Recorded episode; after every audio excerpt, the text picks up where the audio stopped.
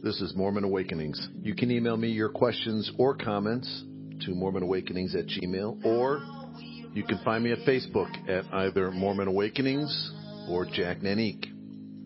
Welcome back. I want to thank everyone for listening. Please do email me at mormonawakenings at gmail.com or leave a review at iTunes or mormondiscussionspodcast.org. I recently read an interesting story. It's about a Buddhist monk. He'd been trying to become enlightened for a long, long time. Done all the meditation, the service, shaved his head, had his sabbatical on the road, living at the mercy of others, had done all these things and still was not enlightened. He was almost to the point where he had given up. Anyways, he was walking through the market one day and he went up to the butcher who was selling meat and he said, Give me the best piece of meat. And the butcher looked up and he said, All the meat here is the best piece of meat. It's all the best. There's no meat that I sell that's not the best. And at that moment, the Buddhist monk became instantly enlightened. And I say these things in the name of Jesus Christ. Amen. No, it's not the end of the podcast, though it should be. But it's not, because I know there's some people out there who are saying, well, what, what do you mean every piece of meat's the best? How can that, that's, some meat's better than others, Jack. And that's true, but that's sort of missing the point here. I think even the butcher knew that some of the meat was better than others. He's no dummy. He's trying to make a sale, okay? But this idea at a higher level that all the meat was the best. There's no meat that's not the best. This made the monk think about experience, life, his in particular, others more generally, and he realized that it's all the best. All is good. All is wonderful. And he became instantly enlightened. Now, I don't profess to be any expert on enlightenment. My sense is that it means knowing what is what, not being deluded anymore about the facts, about the truth. There's a great scene in one of the great comedic gems of the late 70s and early 80s, The Jerk, starring Steve Martin. Steve Martin is leaving home for the first time, and his father takes him out to the backyard to give him some last minute advice. And he points down at the ground at a massive pile of dog manure. And he points at it and he says, What's that? And Steve says, The S word. You know, it's dog manure, but he used the more impolite term that we've all heard in fits of rage, the S word. And his dad nods and says, Yes, that's right. It's, you know, the S word. Then his dad holds up a can of Shinola, which is used to shine your shoes. And he says, What's this? Steve Martin looks at it and goes, Shinola? The dad nods proudly. Yes, claps Steve Martin on the back. Now you're ready for the world, Steve. You know the difference between the S word and shinola. That's a funny expression I heard growing up in the Midwest. People would say that from time to time. I always thought that was funny. If someone was a moron, they didn't know the difference between the S word and shinola. Couldn't distinguish between horse manure and shinola. You know, I thought that was funny, the idea that people might mistake in horse manure for shinola and use the horse manure to shine their shoes before, you know, that whole logic chain amused me, so I always remember this expression. But it speaks about something a little more profound, doesn't it? Which is knowing what's what, not being confused. Knowing that a can of Shinola can be used to polish your shoes, but not a pile of manure. A distinction that's easily made by most people, and so it makes for good illustration of discernment, understanding, wisdom, and in this case, enlightenment. And again, what is enlightenment? Well, I think it means you know the truth, you know reality, you know what is versus what you're just dreaming or what you're deluded about. You can distinguish reality from the illusion.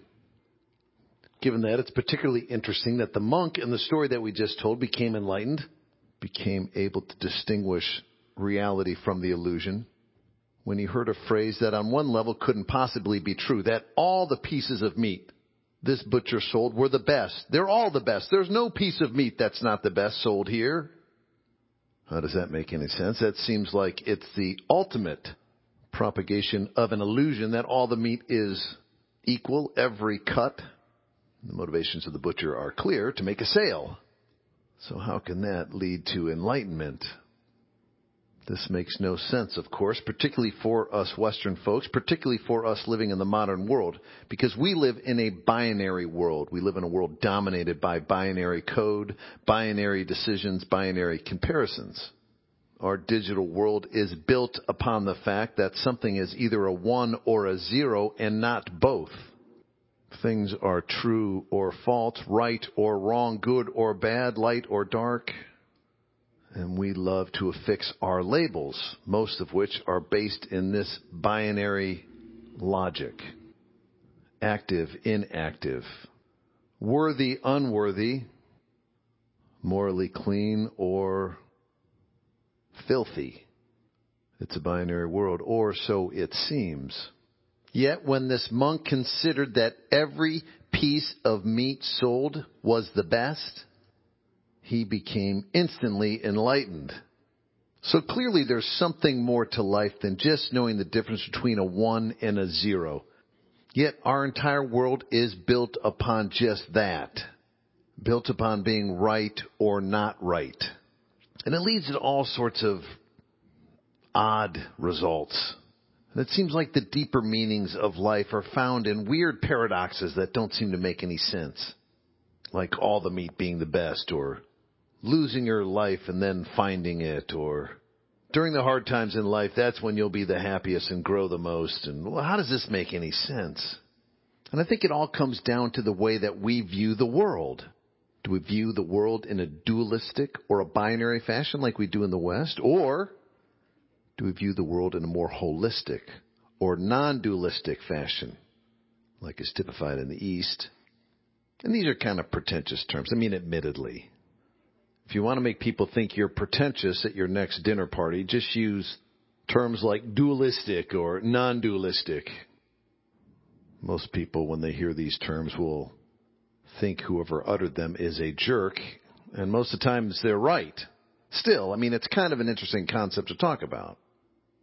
Non-duality refers to the idea that most things are neither true nor not true. But something being true or false or good or bad is merely the result of our projecting onto it what we think, what our judgments are. So that's kind of weird, right? Kind of rattles our notions of objective truth, objective good, objective bad, as separate from what's going on inside our own heads. Well, that's, boy, that's Eastern indeed. I can hear the chanting and the drums and the smell of ayahuasca burning in the background even as we're talking about this. It's weird to think that something's neither true nor not true. What does that mean? And what are the implications? Man, it gets really crazy. People who believe this way, like the Buddhists, for example, though they're not the only group that believe this way, they say things like every time you make a distinction between true and not true, you make an error and you cause suffering. Well, you read this stuff, and to the untrained mind, this man, this just sounds evil. I mean, isn't the first thing that Satan does is try to convince you there is no Satan? Jack, I'm turning this podcast off right now. I'll visit you in hell, but I won't accompany you there. Goodbye. And we go crazy with this, right? I mean, we can say things like, well, it doesn't matter if I kill anyone or cheat on my wife or start gambling and go into the strip club and because none of those things are objectively evil. I'm just projecting evil onto them and blah, blah, blah, blah, blah. That's what I mean by to the untrained mind, to the immature. That's always the first conclusion that they draw. Yay, now I have carte blanche to be a jerk. Well, not even the Buddhists believe that about non-dualistic thinking. I mean, what the Buddhists are really trying to say with all this non-dualistic thinking stuff is things are the way they are, the way they are, the way they are. And you can believe whatever you want, and you can judge the world and other people and things based on whatever set of beliefs you have. But things are what they are, what they are, no matter what you believe. And no matter how you want them to be, at least at this very moment. And so if you're judging everything based on a set of beliefs, or if you're griping about the way things are at the very moment that life is happening, which is now, you're just creating misery. You're projecting. You're using binary tools of good, bad, light, dark, evil, righteousness, active, inactive, to come to the inevitable conclusion that my life stinks and everything's terrible. And I can never be happy until we get all the switches going in the right way. Good, righteousness, rich, active, beautiful, wonderful. And until all these binary requirements are met, there'll be no happiness for me or anyone else. We know people like that, don't we? We live in fear of them and their perpetual dissatisfaction. If you are one of these people, you're miserable. And if you live with someone like this, it's easy to get caught up in their misery vortex. But at a minimum, you can see how miserable they are. There is an endless projection, endless judging, endless dissatisfaction, an eternal lack of acceptance of what is a perpetual quest to get all the binary switches in their life pointed the right way. And so when the butchers in life say things like, all the meat is the best meat, there's no meat here that's not the best, while objectively that may not be a true statement, it does make us think, man, am I judgmental? Man, am I unaccepting and critical? maybe I need to start experiencing more and evaluating less. I think that's what all this non dualistic gobbledygook is ultimately trying to help us understand. I've heard similar concepts expressed in slightly different ways. One of my favorites is you should stop trying to achieve happiness and just be happy. Another is you should stop trying to win and enjoy the game. And our Western binary minds always react to these sort of statements. Well, how can I be happy if I don't have X, Y, Z, A, B, C, D, E, F? And what's the point of playing if I'm always losing? Well, those are interesting questions, aren't they? And when you start thinking about them, you get a little bit closer to the non-dualistic view. Because the fact is, you're not always going to win. You're not always going to be right. You're not going to have all the requirements you think are necessary prior to your being happy met. And since this is the case, there must be something else going on in life. There must be some other purpose there must be, in the words of the Buddhist or the non-dualist or however you want to think about it, a world in which things are neither true nor not true, neither good nor not good. There's something deeper and broader to life than mere binary classifications will allow us to consider. Somehow, in the words of the butcher, all the meats are the best. There's no meat sold here that's not the best. And when you start thinking that way, you find that you've climbed up a few rungs on the old ladder. And from this perspective, all of life looks different than it did before. Not just different, but better. Your horizons have been pushed a little farther out. Your possibilities have been increased. And one of the most liberating things that happens is you stop being influenced by the binary thinking of others.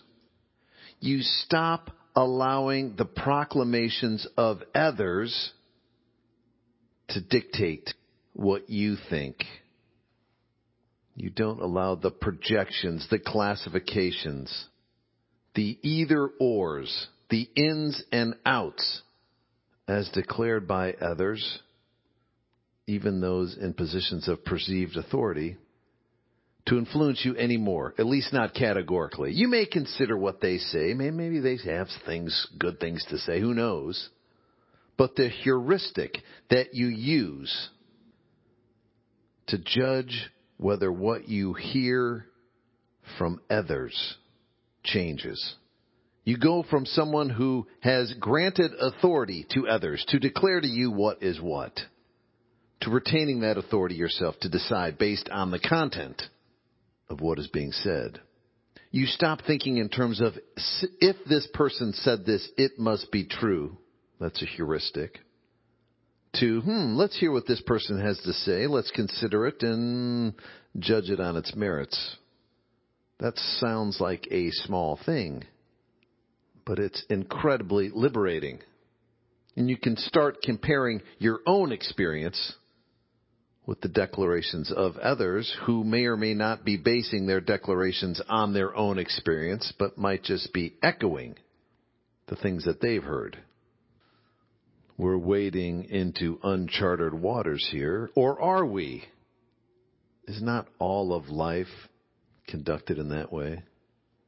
Jesus thought it was, I think, when he says things like, You're declaring your own traditions, you scribes and Pharisees, as commandments from God. Your traditions are not necessarily commandments from God, you scribes and Pharisees. They're just traditions. Jesus did other things like not actively enforce the laws of the day. You remember there was a woman taken in adultery, and all the scribes and Pharisees surrounded her, picked up stones, were ready to kill her in a bizarre honor killing of sort, and they asked if Jesus would go along with this, and he just looked at the ground, spit in the mud, drew some pictures, and told everybody, well, why don't those who are totally clean cast the first stone? And what was interesting about that declaration is he wanted them to determine whether someone was clean or not based on their own laws and traditions and rules, their own little maze, even. A brilliant castigation of not just the scribes and Pharisees, but a clear statement about their entire way of thinking. Maybe the woman taken in adultery was neither good nor not good maybe the laws that they had been using to condemn her were neither true nor not true. Maybe there was something much broader and deeper going on. Jesus said things like, Judge not, lest ye be judged. Turn the other cheek, have mercy, instead of demanding an eye for an eye and a tooth for a tooth. And what's Jesus saying with all this? He's basically saying we don't live in such a binary world after all. You know, you're not as binary as you think. And why was he saying all that? Well, I think he liked to poke the scribes and the Pharisees, those paragons of dualistic thinking. But I think at the end of the day, he had a much more compassionate reason to speak this way. He wanted everybody just to give themselves a break. Go easy on yourselves. You may not be doing everything you're supposed to be doing. You may have been caught in the town square, even guilty of adultery, but let's not all pick up rocks and stone ourselves. Let's give ourselves a break. There's something bigger going on. We're all getting experience. We're all getting a little wiser. We're all learning what's what. Our fantasies are being replaced with experience. Our beliefs and faith are being replaced with knowledge and wisdom. While all that's happening, just, you know, be nice to yourselves. And if you can't be nice to yourselves, well, you know, take it easy on others. I will have mercy, Jesus said, not sacrifice. There's another side to that same coin, of course, which is if you think you're so great, you think you're so righteous because you got all the switches pointed in the right way in life. You might not be. You might be self-righteous or arrogant or full of ego or just an insufferable jerk. So people are neither good nor not good, neither righteous nor not righteous. And commandments which push us along the path help us, help prescribe our path, lead us, guide us, coach us, well, they're neither true nor not true. They've got a purpose to serve and then they'll go away too. This is radical indeed. Not what you typically hear in your gospel doctrine class on Sunday mornings or afternoons, if that's when you attend church. This point of view, in one sense, even obviates the needs for an atonement, doesn't it? That's heretical indeed. So I want to take that a little bit further even. I think the atonement is the transition from binary and dualistic thinking to non-binary, non-dualistic thinking. I think that that's what the atonement is all about. Because when you commit a sin, you're evil, you're dark, you're dirty. And we like to say things like, well, the atonement will wash that dirt away and will make you clean again. I think that works for a while as a concept, but ultimately, I think the atonement says, look, you may have done this thing, you learned from it, you moved on, it shaped you. Now you're still you, but you're no longer what you were anymore. Sounds pretty non dualistic to me. I would feel more guilty about making these sort of declarations about the atonement if anyone else could explain it better. And to date, the most authoritative explanations on the atonement that we've heard always include this sort of phraseology. Well, we're not really sure how it works. Somehow, in the grand scheme of things, justice is blah, blah, blah, blah, blah.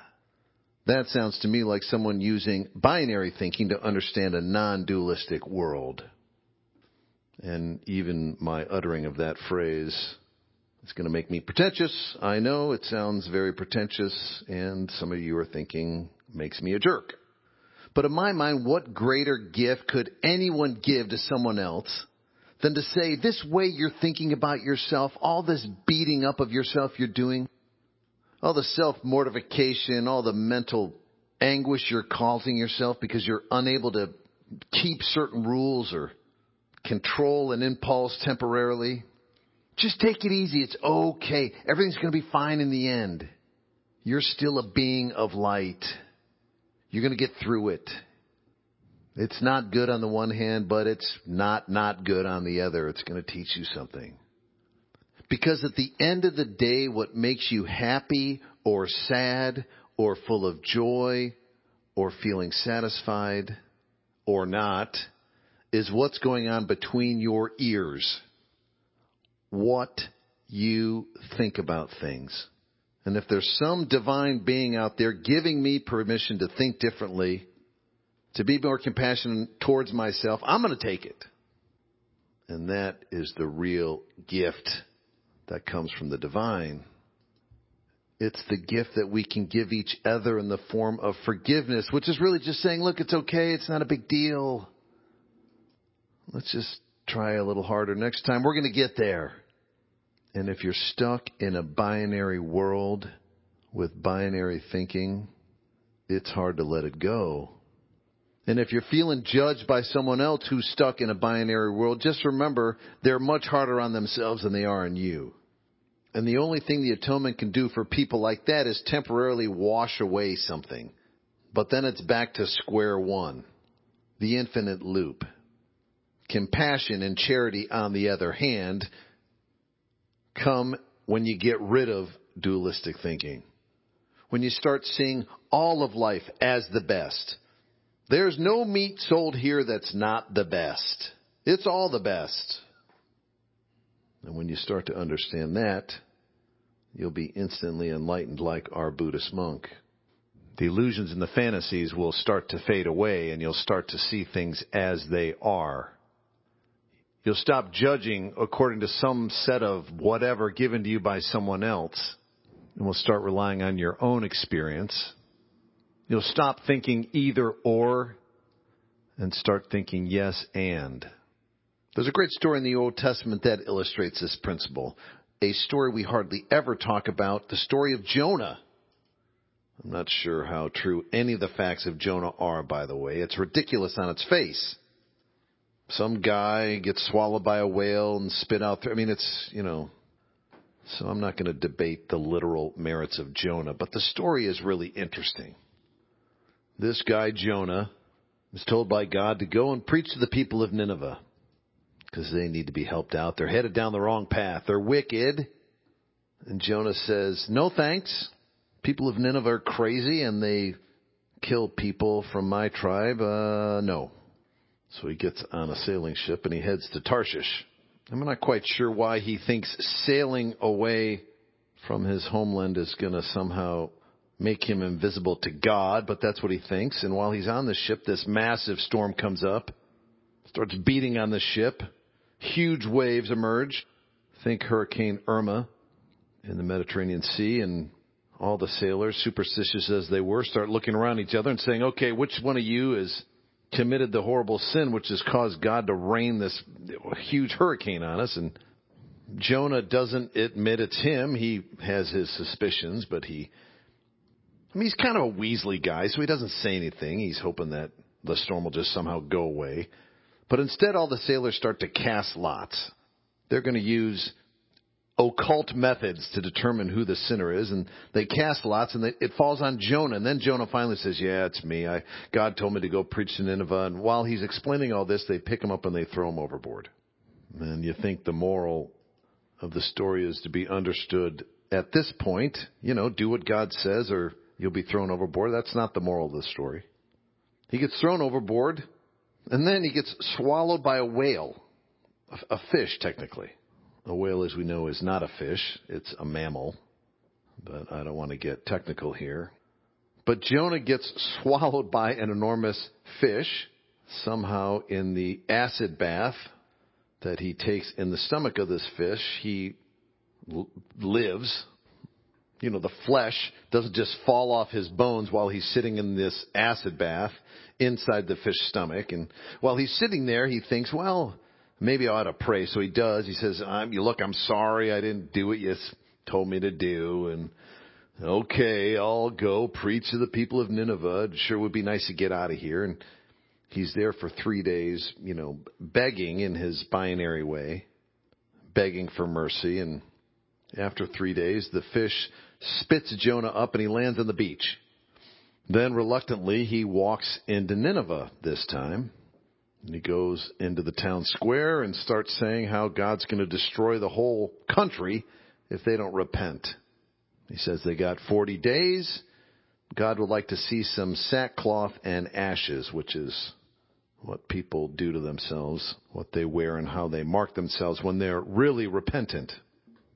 So the king of Nineveh says, you know, this guy Jonah, you know, he's, he, he's not one of our people. He smells like a fish, but he may be onto something. We could probably stand to change our ways. That might be a good idea. And so the whole country of Nineveh does that. They all repent in sackcloth and ashes. And Jonah's, well, Jonah's a little bummed by this. He's surprised that they listened to him. He thought that they were going to kill him at the mere suggestion that they repent or kill him because he wasn't a Ninevite he certainly didn't expect them to say, hmm, this guy Jonah, you know, he's got a point. Let's do that. Let's repent. And he's not happy about it. I mean, he's, he's actually grumpy about this. That's what's weird about the story. And he goes outside of the city while the city's repenting during this period of, you know, probation, whatever you want to call it. He builds a little shelter and he's, he's out there basically sulking. And he's basically saying, these people of Nineveh, they stink. They're unrighteous. They're terrible people. Why the heck is God giving them a break? This is crap. God should kill these Ninevites. They're jerks. He should have never sent me to preach repentance to them. In fact, these people, these Ninevites, they don't deserve to have a chance to repent to begin with. Oh, then the story starts to make sense. Now we understand why Jonah didn't go to Nineveh to begin with. He hated those people. He was lost in his binary world. These people were bad as he judged them. They deserved nothing as he projected onto them. He hated them. That's what was going on in between his ears. And he was going to take it upon himself to make sure God didn't bless them. Oh, yeah, now getting on the ship to Tarshish makes a little more sense. He judged the Ninevites immutably unworthy, less thans, people who had not complied with the law, the truth, and God granting to the people of Nineveh a new way of thinking about things, a new way to live their lives, a relatively easy forgiveness, a new non dualistic, higher way of thinking about life. Well, Jonah wasn't having it. So he just sat there and sulked in the sun. And God looked down on Jonah and saw that he was sulking in the sun. And he saw that Jonah had built this lame little lean to to protect himself from the sun. So God, in his mercy to Jonah this time, made this gourd plant grow over the roof of his, of his lean to so that Jonah would have full protection from the sun, real shade to sit in. Then God played a little joke on Jonah. He had a worm kill this plant. So then Jonah was exposed to the sun again. So, you know, Jonah's grumpy to begin with, and then he gets a little shade, and that made him feel a little better, I guess. And then God took the shade away, so now he's just grumpy. Everything stinks. Life is terrible. I hate myself. I hate everybody. I, I, well, what does this sound like? This sounds like the fruits of binary thinking. And while Jonah is at the apex of his dualistic vortex, God shows up and says, Gee, Jonah, you're kind of sad that I killed the gourd plant that was giving you the shade, aren't you? And Jonah effectively says, Yeah, I'm mad about the gourd plant. Of course, we know that Jonah's really mad about the Ninevites and their redemption. Then, God says this to Jonah Thou hast had pity on the gourd, the gourd plant, for which thou hast not labored, nor madest it grow, which came up in a night and perished in a night.